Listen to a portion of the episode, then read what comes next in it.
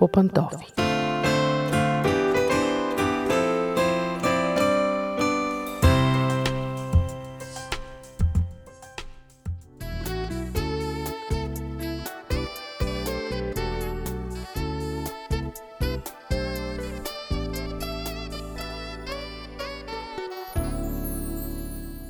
Здравейте, уважаеми слушатели! Аз съм Мира.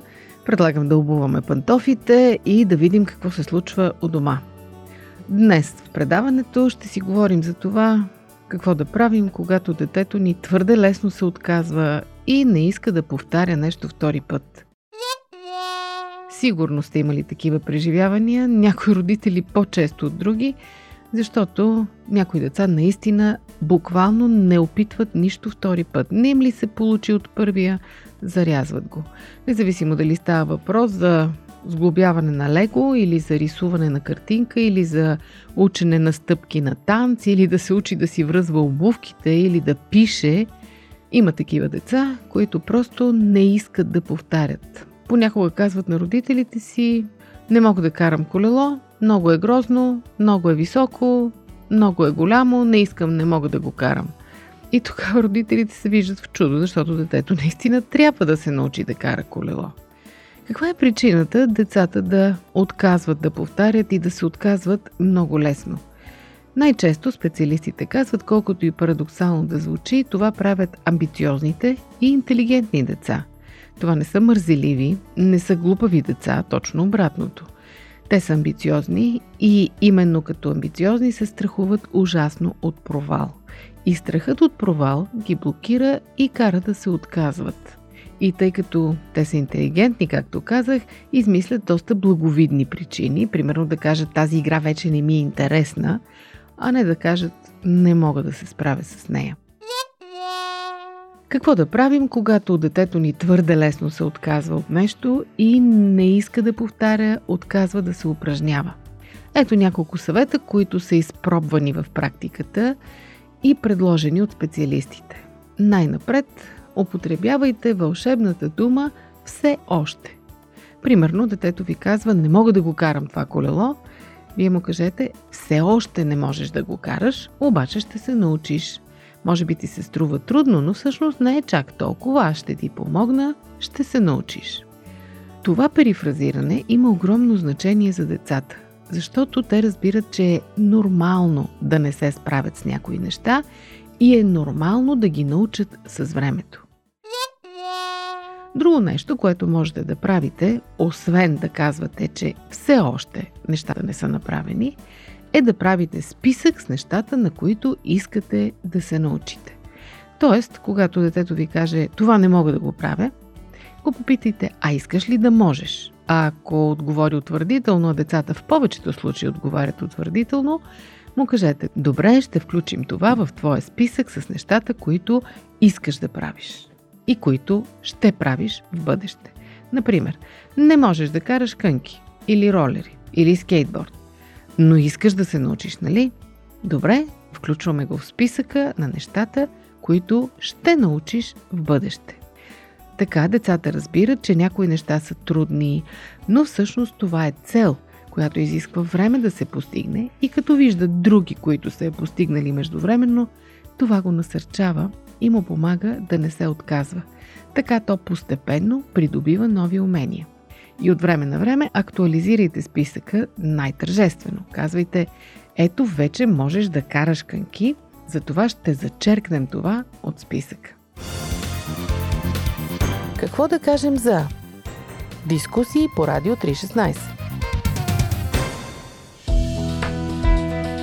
Вие слушате Радио 316, продуцирано от Световното адвентно радио –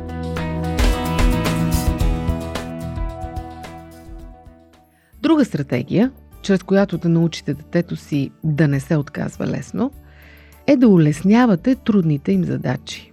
Понякога нещата наистина им изглеждат сложни на децата и това ги кара да се отказват.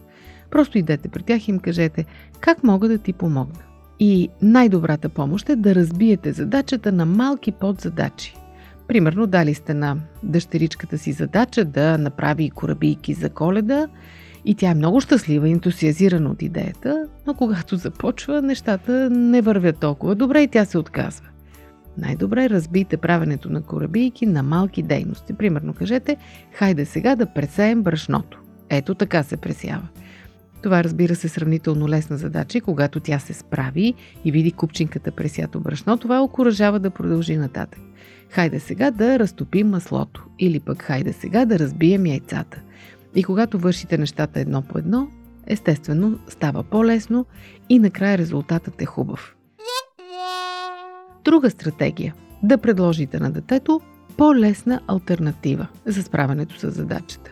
Защото така то ще придобие увереност, че задачата е постижима и изпълнима.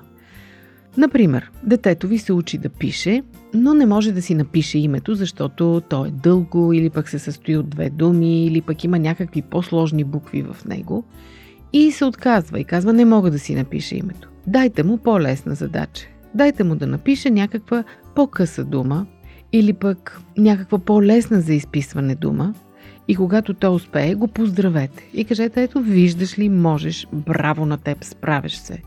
Ако името му примерно се състои от две имена, като Иван Александър, разбийте го на две и кажете първо ще се научим да пишем първата част от името ти.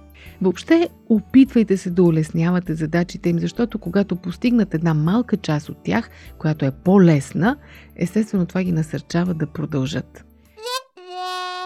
Най-вече, не забравяйте, че трябва да имате реалистични очаквания от децата.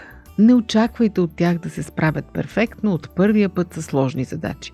Това няма как да се получи.